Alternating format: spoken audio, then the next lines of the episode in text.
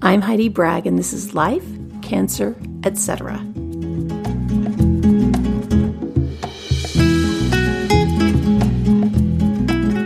My goal with this podcast is to connect you with stories and resources that help you feel happier, more resilient, and less stressed, especially when you're going through hard times. Today, my guests are Sean and Beth Ann Rapp. Sean and I have worked together for, oh gosh, I don't know, Sean, how long now? Se- seven years? Be at least seven or eight years, yeah. Yeah. And um, Sean's wife, Beth Ann, recently went through a bout of lung cancer. And so I wanted to get them on to talk about their experiences, both because we haven't had somebody on who's had lung cancer and how that might be different from some of the other experiences you may have heard. And also, I just like hearing other people's perspectives on how they got through things, how their support person did things, tips and tricks, et cetera. So thanks so much, you guys, for doing this. You're welcome. Yeah, you bet. Okay, so why don't you start with a little bit about how you guys met and got together, and then let's talk about um, after Beth Ann got diagnosed and how, how that all came about. Sure, you bet. Um, actually, it was kind of interesting because um, I had been divorced for a little while, and I decided to try online dating, and so I signed up for Christian Mingle, and uh, probably been on there for a few months, and and uh, saw Beth Ann's profile, and I thought, oh, she's really cute, and so sent her a, a you know little ding, you know, to say, hey, I, I like your profile, and and uh, we decided after conversing for a little while that we would get together and, and meet, and uh, I think first date was right around Valentine's Day, I think, and it was wow, a lot of fun. Wow, way to set the bar high, Sean. Right, dude. We met at a neat little coffee place and just had a lot of fun, and uh, over the next year we continued to date, and Uh, I would drove up from Sutherland to Springfield to to see her, and, and I spent time with her. And then a year, almost a year later to the day, um, I proposed to her at the same place we had our first date. Wait, which so was did a you lot propose of fun. On Valentine's Day too? No, uh, okay. No, actually, it was a day before. I think we were celebrating Valentine's Day, and I proposed the day before. Nice. But uh, yeah, it was just kind of neat. And then we got married in August. Uh, about six, seven months later, something like that. Uh, we've been together for five years now. So. Oh, wow. Married yeah. for five. Married for five, yeah. No, that's awesome. Yeah, always trust the wife on the dates. I'm just going to say that's I know. ninety-nine percent of that. the time. ninety percent I have learned that. Um, you guys, uh, Beth Ann's son Daxton lives with you guys, correct? Yes, he does. Yeah, and he's the official back rubber as far as we're concerned, because he'll come in during Zoom calls and he's always like rubbing Sean's shoulders and his back and stuff, and it's really sweet. Yeah, he did it today too, I think, before this time. That's cute. Okay, um, so tell us a little about a little bit, Beth Ann, about how you even realized you needed to go into the doctor about this thing with your lungs. Yeah, um, I had had a cough for a while. Um, and I thought, because originally in January of twenty twenty, um, I had been sick with kind of a bad cold. Um, in hindsight, I thought that maybe it had been COVID, because mm-hmm. that was right when COVID was coming to light. Um, and I thought maybe that the cough was just lingering from that. Um, Which we, you know, we all do these days. You don't know what's what. If you've got a runny nose, if you've got a right. cough, if you've got a headache. Yeah. Yeah. And so I just kind of, you know, I went in for a checkup in June of twenty twenty, and the cough was still kind of there. And I remember mentioning it to my doctor. I'm like, yeah, I have this little cough. I think it's just left over from that bad cold I had in January. And I figured, you know, she did a checkup. She listened to my lungs. She didn't say anything. Um, she seemed kind of frazzled at the time, and I thought she's probably really exhausted from all the COVID patients. Yeah. And I honestly just wanted to get out of there, because I'm like, you know, COVID was running rampant at that point, so I oh, wanted yeah. to get out of the clinic. And so I'm like, okay, good, we're gone. You know, I'm out of here. And um, and then I, you know, it was still kind of the cough was hanging on for a little while, and I was going back to work in September. Um, I work as an educational assistant with life skills kids. Um, and so I was a little bit worried because I thought, you know, this cough can really start interfering with my work. And so I went online to schedule an appointment to have it checked out because I thought, yeah, I just need to be able to sleep. I need to figure out why I'm coughing. Um, and I couldn't get an appointment until like December. Oh, geez. And I thought, well, this is kind of ridiculous. But I thought, well, I'll just keep the appointment because you just, you never know. Um, so I just kept the appointment. And then when it got closer in December, I thought my cough was getting better. And I think my appointment was actually December twenty-third. And I thought, you know, I'm busy. Christmas is in a couple days. I don't have time to deal with this. And I canceled the appointment. Oh, geez. And then a few weeks later, uh, I was talking to my best friend on the phone, and we she had commented several times on my cough. I said, yeah, it's just, I think it's just allergies or something. I don't really know why I keep coughing. And she said, okay, I know you keep telling me that, but I want you to see your doctor so that you can tell me that your doctor said it was nothing. And I said, okay. That's a good best friend. I know. Great best friend. I've known her since I was twelve. Um, and so I said, okay. So I called, or no, I think I emailed again. And I, I emailed my doctor and I said, I've had a cough for a while now. I would like you to order a chest x-ray and I want to schedule an appointment with you. So the, she said, sure, no problem. The chest x-ray was just a drop-in basis type of thing. And so I had an appointment scheduled with her. I went a couple days later to have the chest x-ray done after work. Um, and I'd actually, I'd been joking with my coworkers about it. I'm like, okay, guys, I know I'm coughing like crazy. I said, it's not COVID, I promise you. But so I'm going to get a chest x-ray today uh, just to make sure everything's fine. And so I went after work, got my chest x-ray. And I think it was, well, I guess when I had the x-ray, I kind of had this weird feeling because I had worked uh, in radiology in the clerical part for a long time. And so I kind of know, how, excuse me, how things work. And when the when the uh, technician took the x-ray, she was professional. And I think probably nobody else maybe would have detected it. But I just felt like I got a vibe from her. She's like, okay, mm-hmm. well, they'll probably uh, be calling you tomorrow or the day after. And I thought, wait, wait, wait, wait, wait. If it was not anything. They always say, if it's something, you know, if there's anything you need to have followed up on, they'll give you a call in a few days. Yeah. Yeah, exactly. She was pretty specific. Yeah. So the way she said that, I was like, oh, this is not good. So I just kind of had this feeling, yeah. um, but still was not prepared for the phone call I got the next morning. I think it was like seven forty-five or eight o'clock. And it was my, um, my primary care doctor who said that they had found a nine centimeter mass on my right lung. And for those Which, of you who don't know, that's a really good sized mass. That's huge. Yeah. A centimeter is just shy of an inch, I think. Two and so. a half centimeters to an inch. So it's big. Mine and my, my thing in my heart was seven centimeters and it was good sized. Yeah. So yours was bigger than that. Yeah. So it was big. Um, anyway, and so they referred me to a specialist at that point, um, a pulmonologist who then got me scheduled for a CAT scan and we did a, uh, I'm going blank. We biopsied it, uh, bronchoscopy, just to scope it out and see what it was. So yeah, we, I had the nine centimeter mass and then two of my lymph nodes were also involved. And they were, I saw in the x-ray, they were both huge. Oh, so that was a little unsettling. Yeah. The bronchoscopy was weird because I wasn't sure because I had to have one. So I had a seven centimeter tumor removed from my left atrium. So I had open heart surgery the week I turned fifty, which really ticked me off. Yeah. But um, merged kind of emergency open heart surgery. They thought it was benign. It wasn't. And then I had um, somewhere in there, I had a bronchoscopy. I think it was right before I started radiation because they showed something else that was active, but they weren't sure exactly what it was. And they wanted to make sure if it was cancerous that they mapped it when they mapped the radiation plan. But I just remember going there, I was thinking, oh, I guess I just didn't realize, did they do constant sedation or constant? Did they do conscious sedation for you for that, like Versed or something?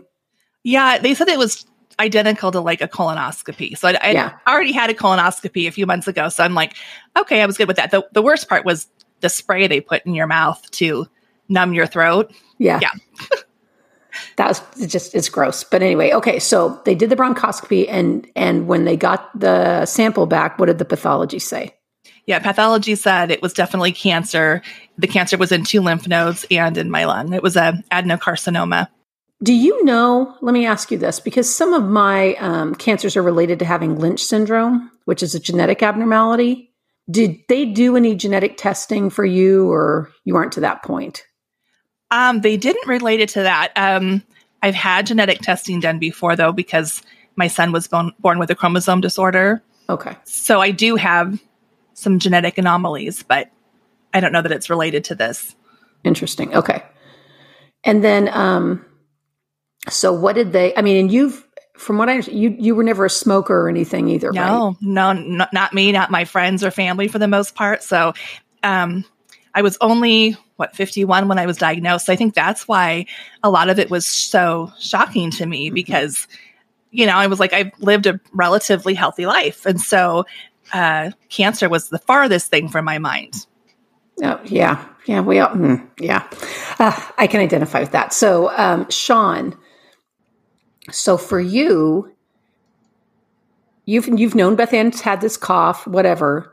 She comes home. Did she tell you that she thought the tech was a little, what the tech had said was interesting, or did she kind of keep that to herself until you guys got the call the next day? No, I think we had that discussion. I think she mentioned that she was a little concerned because the, the tech had been so specific about calling the next day. And it's, it was just kind of one of those, well, what does that mean kind of right. moments. You're like, hey, hey, I know right. you're trying to be all HIPAA compliant and all that, but come on. Right, exactly. And uh, so it was a little off-putting, and I wasn't really sure what to make of that at the time. Uh, and then when, what about when they you got called, the call? The doctor called yeah. the next day, it's just, it kind of sets you back on your heels for a second. Uh, but, you know, I'm, I'm, when I hear that, I'm trying to be the guy that's like, okay, don't panic, because a lot of people have gone through this before. A lot of people have, you know, made really great, they've made a lot of great progress on, on cancers. You know, this isn't necessarily something that is fatal. It's something that can be lived with, but we've got to get to that point and try to figure out what's going on. And I think yeah. that was the hard part that was the hardest, was the waiting between when we found out, yes, she has cancer, and what kind of cancer it is and how treatable it is. And I think there were several weeks in the middle there, and it's just like you're sitting on pins and needles trying, because you're waiting for, for an answer, and nobody's giving you the answer. Mm. And I think that was the hardest part in the beginning. That would have been, we didn't have to experience that waiting for an answer. Um, because we had one pretty quickly.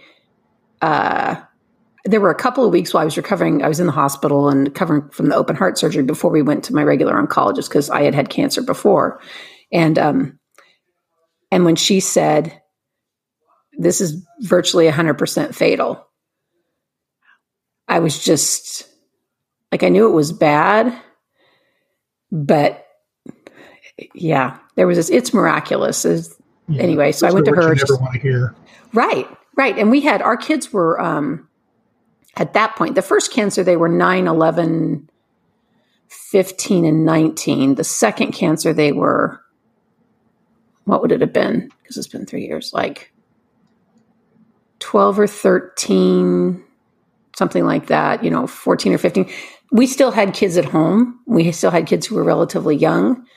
I like this husband. I'd like to spend more time with him, you know? And it was just, it's a, I always tell people, it's like a visceral punch in the gut when people tell you that. No matter how well you think you're balanced, when someone tells you you've got cancer, it's like they hit you in the solar plexus or kicked you. It's, it knocks the, yeah. at least everybody I know, it's knocked the wind out of them. Mm-hmm. Yeah.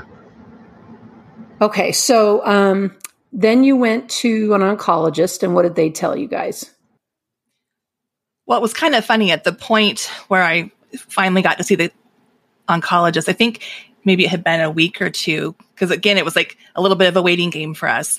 And by the time I got there, I had almost, I had completely lost my voice, oh, which was interesting. Um, I didn't really think about it till later. Well, interesting too. I just, I have a, a degree in communication disorders and science. And so we did a lot about that, learned a lot about that in college, as far as like how you phonate, how you're making sound. Mm-hmm. when. And so it was interesting, because I realized after the fact, well, that's, I, I couldn't talk because my lungs weren't producing enough oxygen to make a sound. Um, so yeah, I couldn't, I could barely get down the hall, you know, to from the living room to the bedroom w- without being short of breath. So by the time we got to the oncologist's office, I remember Sean parked the car and we were walking in, and I was just, you know, walking like I normally would walk. And by the time I got to the waiting room, I could barely breathe, and uh, was kind of a little upsetting, I guess, to say. Um, and so we got to the oncologist's office, and they they noticed immediately. They knew immediately what was going on, and they got me some supplemental oxygen. And um, was like, "Oh my gosh, this is so much better." And so they got me on oxygen at that point, um, where they had it sent to my home. And um, anyway, the uh, yeah, the, the I had two oncologists. I had my radiation oncologist, Doctor Lee, and my Uh, chemo oncologist, Doctor Yasenchak, and they were both just phenomenal. Um, the whole the whole center was wonderful as far as care goes, and I always felt important, and I felt very focused on when I was there, and just mm-hmm. I really felt I was in the best hands possible. I just had I put one hundred percent trust in them. That's awesome. Yeah, I've I always tell people you need a team you feel comfortable with. And mm-hmm. and the experts I talked to, the ones who treated me, and this is at a top ten cancer center, top ten nationally in Florida, and they say, we want you to go get a second opinion. We want you to feel comfortable with the course of treatment that we have um, advised you for and uh, advised you to have. And they talk about being consultants, not saying, this is what you must do. It's like, given the situation, this is what we think is best. And I always say, if it happened to your mom or your sister and it was someone you liked, like, and you got along with them, what would you do? Yeah. It really helped too. Um, my brother has a really good friend who's a doctor in Portland. And so my brother, John, had uh, consulted with his doctor friend and said, "Hey, this is what's going on. Uh, do you have any recommendations?" And he was thinking, he's like, "Oh yeah, actually, There's uh, there is an oncologist in Eugene that um, I did uh, like residency with or residency, something." Thank you. Still have some chemo brain going on. I forget where we all do. Um, yeah, he's like I, I, I did residency with, and he's like he's absolutely brilliant. Um, and so he recommended Doctor Yasenchak to me, and we did. Sean and I did a little research on him um, just through the the Willamette Valley Cancer Institute website had you know their background on the oncologist, and Doctor Yasenchak had been uh, voted like one of the top ten oncologists, I think, in the United States by the U S World and News, News Report. And World Report yeah. Mm. That's so, awesome. And it was interesting. So when I had my appointment with him, he uh, had told us that he had been practicing in Portland, but kind of wanted to get out of the political part of it and just just wanted to help people. And so they moved to Eugene, where it was like a little bit smaller, slower, slower way pace. of life than yeah. Portland. And um, and I guess I got lucky because he was just, you know, we felt, Sean and I both felt really comfortable with him right off the bat. So, and to know that, you know, my brother's friend was saying how he's like, right. he's just, he's like, he's brilliant. He said he was absolutely brilliant. He did his residency at the Mayo Clinic, you know, just... Mm-hmm. Yeah, so that is well, now really. I'm thinking I need a point of contact here, so I'll be um, getting his contact information from okay, you guys sure. after this. Seriously, because I need yeah. I need somebody here so that if anything happens again, they can coordinate. I will still probably go to Moffitt for a lot of the because my stuff is so specialized, mm-hmm. but I need somebody here who can handle walking me through it. Yeah, um, I have to tell you, I, it was one of those things that I was real nervous going in and talking with them too, because I went to the, these first appointments with her, and. Once I met him, uh, Doctor Lee was fantastic too, but uh, once I met Doctor Yasenchak, it's it just, he was answering all the questions in a very forthright manner, and, and just like he knew exactly what he was talking about. Like, oh yeah, I've dealt with that before, or yeah, we don't really want to go down that path, and here's why, and that kind mm-hmm. of thing. And I felt really good after talking with him after that first, uh, that first interview or first uh, appointment. And uh, kind of put my mind at ease a little more, I think, going into this whole thing. Like, yeah, this is this is something that can be fought. This is something right. that uh, is winnable, and I, I feel a little more comfortable about that. And that's a hard, I think those first appointments particularly, you're so just kind of deer in the headlights about everything that um, it always helps to have another person go with you if you're the patient. Yeah. Um, it always helps if uh, a friend, now this is before most things were digital, but she, back with my first cancer, she's like, keep a binder and put everything in that binder, put the C Ds of your scans, put everything in. If you carry that binder everywhere you go, then they have the information they need in the moment they need it to advise you without waiting and putting you off on whatever else because it wasn't available. Now, I mean, my my portal for Moffitt, the cancer center in Florida, it just has everything. It's wonderful. And it's, I don't know, I think more and more, even in small towns, we're seeing cancer centers advance technologically to the point where there's a lot better sharing of information, there are more timely appointments, et cetera. And that's very reassuring. Yeah. That was the hard thing too for me, um, because it was COVID. They only let Sean come with me on the initial appointment mm-hmm. with the oncologist. Um, and after that, I was on my own. So I've kind of talked about that with other cancer patients who said, you know, that's kind of hard when um, you're in there, you just, you do feel so alone because you can't have your loved ones with you. Yeah. Like uh, I was talking to someone the other day who was um, my friend Tiff, who had breast cancer, and her chemo room, you know, normally you're there with a friend mm-hmm. and we were always the loud people in my chemo room because my chemo room was really quiet. We were talking and laughing and, you know, joking about losing hair and whatever. Um, but Tiff went to all her appointments alone like you did. And it's, mm-hmm. you know, and, and Lauren, her best friend, was waiting downstairs when she got out, but you're going through that process in a very solitary way. And I think that would be a lot harder. I think one of the things too, and Beth Ann and I have had this conversation before, is it helps to have somebody there with you so that they get to hear it too, in case you're not focusing. Exactly. Because you've been given this life-changing, you know, uh, information, and your brain may not necessarily be all there when you're in these consultations. And so it helps to have somebody, a close friend, relative, you know, uh, spouse there with you so they can hear the information too. So you can say, did I hear correctly? Yeah. You know, is this what he said? So I think I was still on pain pills because it was only a few weeks after open heart surgery, and that was miserable for a while. Mm-hmm. So Kev would be like, I'm like, did he say this? He's like, yeah. Was this the next thing? No, the next thing was this. And this is what we're, and it just, it, I don't know. It just helped. So, um, you're done with radiation and chemo. Which order did you do those in? Um, I for six weeks, I would go to radiation uh, five times a week, yeah. So Monday through Friday. And then on Thursdays, I would do my chemo after radiation. Okay. And how far out are you from the end of treatment? I finished my last radiation treatment. I think it was the end of April. Awesome. So now I'm doing monthly immunotherapy. Okay. And are you doing Keytruda or what are you doing? Oh, I don't know. I have it. I have it in my notebook. Uh, okay. Not Keytruda. I think it starts with a D. I can't remember what it's called. Um, I could find it. No, that's okay. But, I'm just yeah. interested because Keytruda is the one in the back pocket if the sarcoma goes back for me. And I'm always interested to hear people's experiences with that. Okay. But you look great. Thank you. How are you feeling? Um, I feel pretty good. Um, it's funny, you know, you talk, said look great because, you know, the with the chemo, I was really fortunate that the doctor said that I would probably, my hair would thin.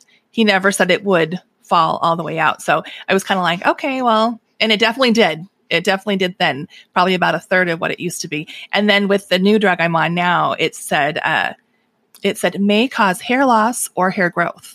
I'm like, well, way to keep your options open. Yeah. So I'm not, I'm not really sure what my hair is doing right now. I think it's growing back a little bit. I'm not sure. But um, yeah, fatigue is another side effect of that. And I definitely still feel that a lot. Um, I like my daily naps, which are going to have to go away when I go back to work next week. I'm very yeah. sad.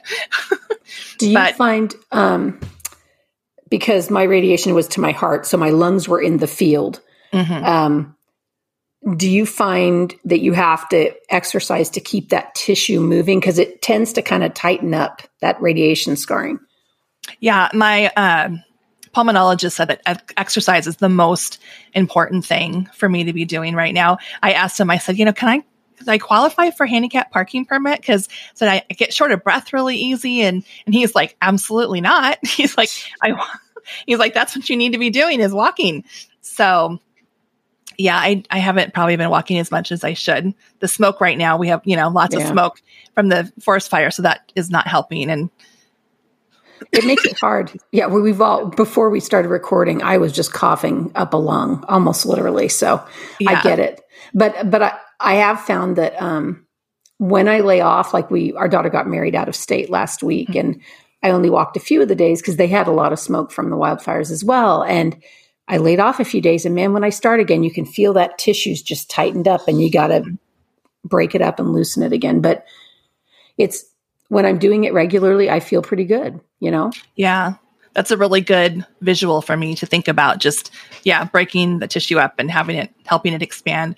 I've kind of, Sean and I have talked about, I'd really like to get some sort of cardio equipment for the house, like an elliptical or a bicycle or something, so that I could be doing that. Um, unfortunately, our, our house is kind of small, so I'm not sure where we're going to put it yet. But yeah, just so we can be inside. It's also kind of challenging for me to get out because we do have um, our son who, with his special needs, you know, doesn't, he has high anxiety, so he doesn't like me to be away from him. Mm. And walking with me, he wouldn't walk very far or probably fast enough for me to get the cardio going. So yeah. One of the pieces of equipment we had the first time I had cancer was a recumbent bike inside. Mm-hmm. And that was great because I could use that after procedures and surgeries and stuff mm-hmm. out of the weather. It was relatively easy to do. It wasn't as much of a cardio workout, I think, as walking was, but it was something. Yeah. I thought about that too, because I thought if it ever came to it where I needed to use my oxygen again, because now I'm not using the supplemental oxygen. Which is awesome. But I thought, I'm like, that would be awesome. I could just set the thing right there and just be on the bike with the oxygen flowing. And yeah. Yeah. So that might be, I don't know, that might help. Okay. So what are some, um, what are some things you wish you'd known ahead of time? um, wished I known ahead Either of, of you. Yeah. Yeah. I'm trying to think. Hmm. For me, it's one of those things that I don't know that there is anything that I wish I would have known ahead of time, because it sort of hits you like a ton of bricks when you get that news. And so it's, I kept thinking about this question. It's like, well, how could I have prepared for this?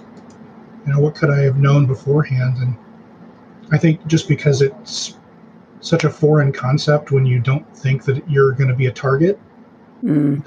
um, you don't really think about doing research on it or anything else because, you know, why? It doesn't affect me. And I think that was probably the biggest thing for me is, is I wish I would have had more information about this kind of thing going into it and and uh, done a little more research. But I, part of that too is the fact that if you don't know exactly what you're dealing with, it's hard to it's hard to do research on something right. like that. And it's kind of like throwing a, a, a dart at a, at a map and mm-hmm. trying to figure out, you know, how to get somewhere. Okay, so let's yeah. say what about um, while you were helping her through treatment, is there anything you wish you'd known ahead of time to prepare for that part of it? Um, I I'd heard stories from other people about how tired that, that uh, they get and so on, um, and I kind of wish that I would have been able to make a more comfortable space for her to be in um, going into that, and it would have been nice to be able to kind of be able to give her the quiet and the space she needed to rest. Uh, doesn't always happen just because we're in close quarters, and you know when you're when you're dealing with um, a child with special needs who requires constant attention, uh, that's that's tough too. That adds and a whole other you know it adds a whole different to this dimension. Whole thing. Yeah, absolutely. It really does. Yeah. What about you, Beth Ann? Anything that like here? Let me give you for example. I had a friend who said who. Um, She's like family. But anyway, uh, Tay said, have a couple of sets of sheets, have a bunch of garbage bags and plastic gloves so that if you're throwing up during chemo, the person who's your care person can quickly and easily take care of that, clean up, not be exposed to anything toxic. Um, we got a, a plastic type mat, not mat, but uh, mattress cover under our allergy cover or on top of, excuse me, so that there was quick cleanup, nothing got through. Just, it was little things like that that I would not necessarily have thought of. Mm-hmm. Yeah. Um, actually, my sister-in-law went through uh, that with her mom. Her mom actually has passed away now, but she was dealing with uh, breast cancer, and Jane had told me how she had those little blue emesis bags she always carried around for her mom. Um, and so actually, ironically, we had those already because my son suffers from anxiety. And so vomiting is one of his things that he does when he gets too nervous. So I made sure that I always had the blue, a blue emesis bag, actually a couple, because you don't want to feel like you're like don't you have enough. Limit. Yeah. So yeah. have I have a big purse now and uh, uh, more like a tote bag, I guess. And I would just always make sure that I had a couple of those bags with me so that, you know, I would feel like I had something if I needed it, you know. Some of that's my, just a security thing, right? For me, it was, I just sure. needed to feel prepared. I wouldn't necessarily need it, but I didn't want to feel stuck without. Mm-hmm. Exactly. Exactly. Um, and, you know, for me too, I think one of the biggest things I wish I would have known is just, you know, listen to your body. Um, I never should have poo-pooed that cough. You know, I keep, I keep looking back and thinking if I would have just been advocated more for myself and not worried about, oh, the doctor looks so tired, you know, just said, hey, I've had this cough for five months now. Let's do a chest x-ray to be sure. Right. You know, we could have caught it a lot sooner. Um, you know, the ironic part about that whole thing, though, was that just prior to that, there had been something going around that uh, people would get sick with a kind of a flu-like symptoms, and then they had a persistent cough that would last for months. And so we just kept thinking, well, that's all it was, because she had been sick prior to that. Right. And, and how do you know? And yeah, it's how do you know? Yeah, you don't. But so, that's where I think you have to advocate for yourself and just say, hey, it's probably nothing, but let's check it out. Right. No, I agree. Um, so what are some of your big takeaways, each of you, from this experience? What you've learned about yourself, each other, your relationship, your body, whatever. Um, do you want to go first or? Well, um, probably the biggest takeaway from me would be uh, just really focusing on taking care of, of you know, your loved one. And, and uh, it's kind of hard to articulate because I kind of went into a different mode when she was really, you know, feeling that fatigue and, and going through chemo and radiation. And, and um, I kind of went into this different mode of where I get off work, and even when you're, because I work from home, and so just trying to take care of her and make sure she's comfortable and making sure she's, you know, getting her meals and and uh, making sure she's got supplies and all that stuff. And and I think if if I were to do this again, uh, I would make sure that I stock up on things a lot more than I had, uh, and make sure that I allocate time to make sure she's taken care of, but also allocate time so that I get myself taken care of. Yeah. Because there were times when I felt like I was just needing a little bit more time to kind of catch my breath and relax um, and come down from all of that. Uh, and there's just a lot of stress that goes into all that as well. So, I mean, you kind of need time to, to de-stress and yeah. and come back fresh so that you're you're able to take care of, of your loved one in a better way. That's Kev, Kev's talked about that before. Um, we did a podcast, he and I, and I asked him this question. He said, I made sure I exercised because that kept me healthy and kept me sane. And that was yeah. his thing. Like he made sure that he was doing that, but he also said he was in bare minimum man mode. Like people got fed, people got clothed, people got to where they needed to be. We had family prayer at night, you know, the things that we do in our day, but everything else was just like, nope, nope. Yeah. yeah. What about you, Beth Ann? Yeah, for sure. What you just said, um, I just felt like I was in survival mode at yeah. that point when you're going through treatment. Um, definitely for me, it was different because I have my son, you know, and he needed me. So I was trying to just get through my day to make sure I could do the basic things for him. Um, Sean helped a lot with that, but, you know, uh, and then just trying to do the basic stuff for me. So I've kind of, you know, I've kind of, went through some hard things in life, you know, when you have a child born to you that has special needs, you know, and then my first husband and I divorced. And um, so I kind of went through a lot of things already. And I, I knew that I was really strong.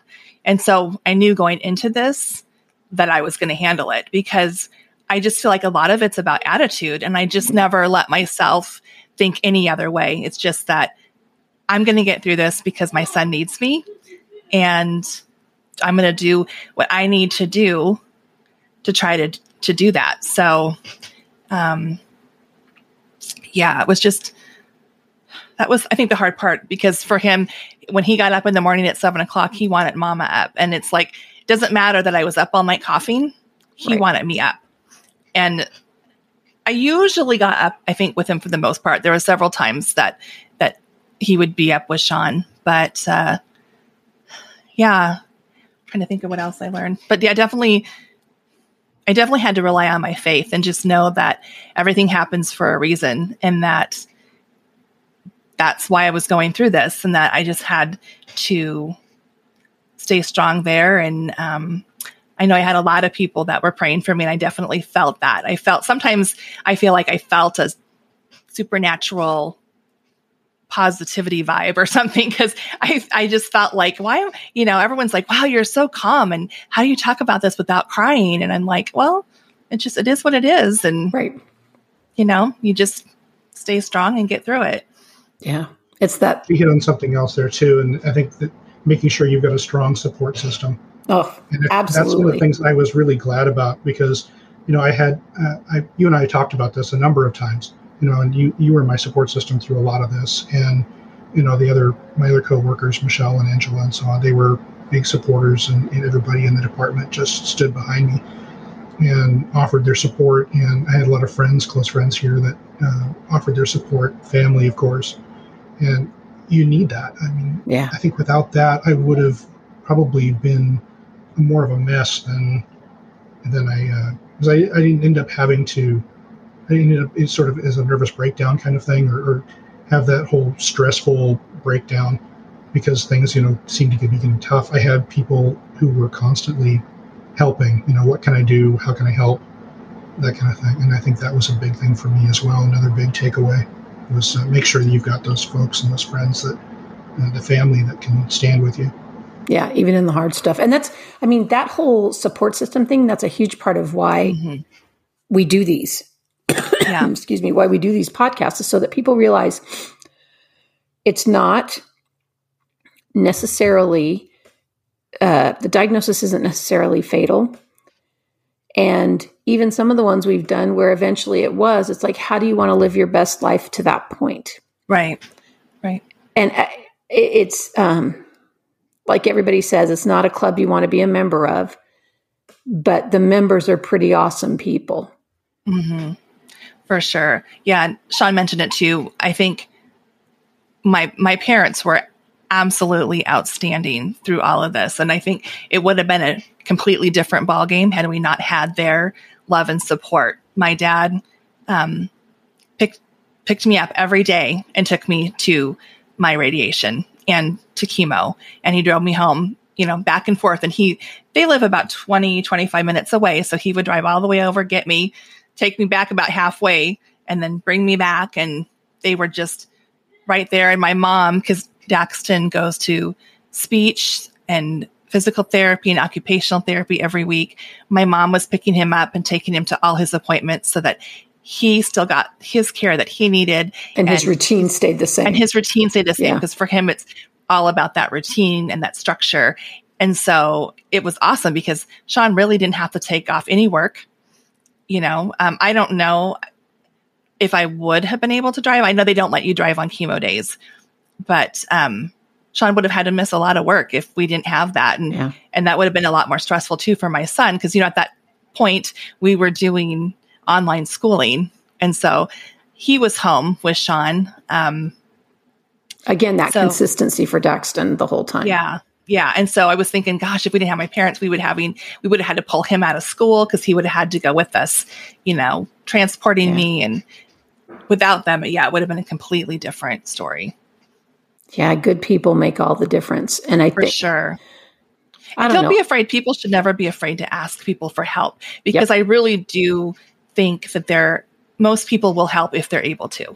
Yes. And most people just, I, f- frankly, most people don't know what they can do.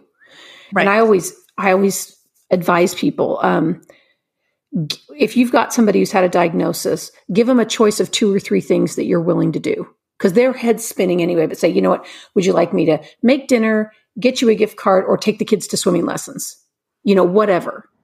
Yep. And then the person, because I was just like decision fatigue mess, I can choose between three things though. Yeah. And you're helping in a way that's comfortable for you. And if you get enough people doing those things, it really does lift you and take a lot of the burden off your shoulders. For sure. Mm-hmm. Okay. So any other um, tips and tricks you'd share with people that you haven't um, one already? One thing, especially during COVID, I actually never did this because I felt pretty clear, but someone suggested that when you are going to those appointments and you have to be alone, um, everyone usually keeps their phone with them, but record the conversation with your doctor if they're okay with that. You know, that way you can refer to it later if you need mm-hmm. to. That's a great um, idea. Yeah. So th- I think that would be really a good thing. And, you know, another thing, just don't worry about the small stuff. I know I, I used to be really, my mom used to say my house was immac- immaculate, and it's certainly not that anymore, but, you know, just don't worry about those things. It's, you know, the dirt will be there when you're done with treatment. Yeah. And people understand too. I mean, if they know what you're going through, they'll understand. Yeah. Well, and if they came to look at the dirt in your house, they're not really friends anyway, and you can boot exactly. them out. That's right. They're not there for the right reason. So no. Okay. So what have you guys got as bucket list items now? Because I'll tell you, the third cancer or second or third, one of them for us was a big uh, time of reevaluation for Kev and I about what do we want? What do we want to be doing? How do we want our life to be? Because if we had limited time, what would we want to do with it? Mm-hmm. So what about you Question. guys? Um, for me, it's kind of hard because I feel like, you know, first and foremost, I'm always a special needs mom. And that means there's restrictions on things that I can and cannot do. So my, my biggest goal, I said, you know, is I need to get my son through school and try to get him as independent as possible mm. so that he does not need to rely on me as much, you know, because it's, you're kind of looking at your own mortality there. And I thought, gosh, he, he needs me so much, but I'm like, how can I make that so he's more independent? Yeah. Um, that's a very good point. Yeah. So, I mean, for me, that's the biggest thing. If, if I didn't have that to factor in, I would sure, I, yeah, I would love to travel. I would love to go do different things. I have the entire summer off, you know, between school years. Um, but traveling with him can be hard sometimes. So, yeah. Okay. So we'll say, we'll say Daxton and travel for you. There you That's go. Right. Yeah. Okay.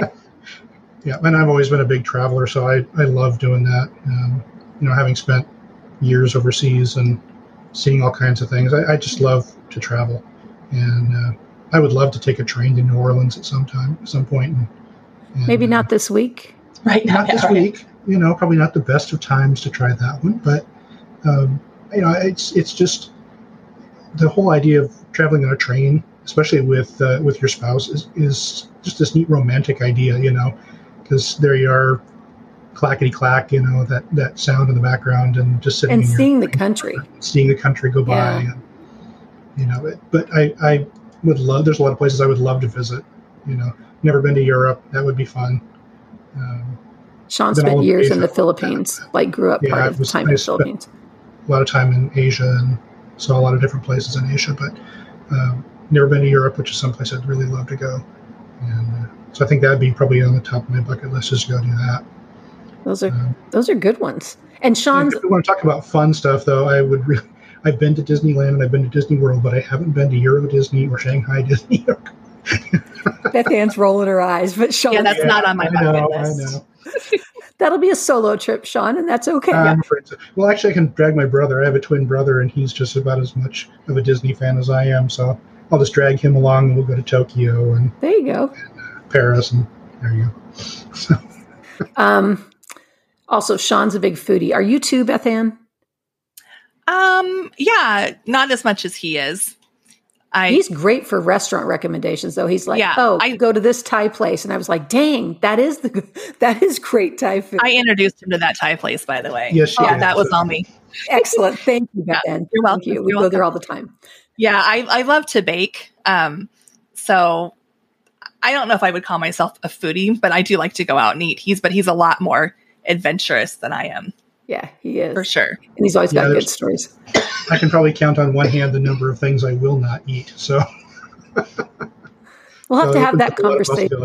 Yeah, I want to yeah. have that conversation with you sometime, because there are very few things on my list too. But one of them is the gelatinous blob that I found out later was, I think, raw jellyfish, like a big jellyfish. And they put it on just like a piece of lettuce and oh, jiggle, jiggle, jiggle. It, uh, you should try it pickled sometime. Pickled, I might eat it. But yeah, that mm, just that texture I was not going to do. Okay. What are some of your favorite places to be? Hmm. Good question. Lately, again, it's just been all about being a mom. You know what I really have enjoyed, though? It's kind of probably a weird thing to say, but Daxton loves baseball so much. And I've just really enjoyed when we've gone to some professional baseball games and we've just sat in the stands and everyone's having a great time and we're eating yummy food. Um, you know, that's been kind of a favorite place to be, but you know, I'm, I'm always kind of a homebody too. And I love to be just home, and if it's raining outside, snuggled in with a good book or something cooking on the stove or baking in the oven, you know, cause it feels like home. Yeah, I like to be in the mountains too. I love it if we can get away and just sit there and look at the pine trees from the window or whatever. Yeah. Oh, that's awesome. Yeah. Yeah, I think it's almost the same for me, and because we've got a, a family tradition of going away for a weekend uh, up into the mountains and high desert every year, and I look forward to that. That's just a lot of fun. It's a neat place to be, and it just feels really comfortable, and you get out and, and uh, can stretch your legs a little bit and breathe the fresh air and get away from the city for a while. Yeah. Uh, I really love that. That's awesome.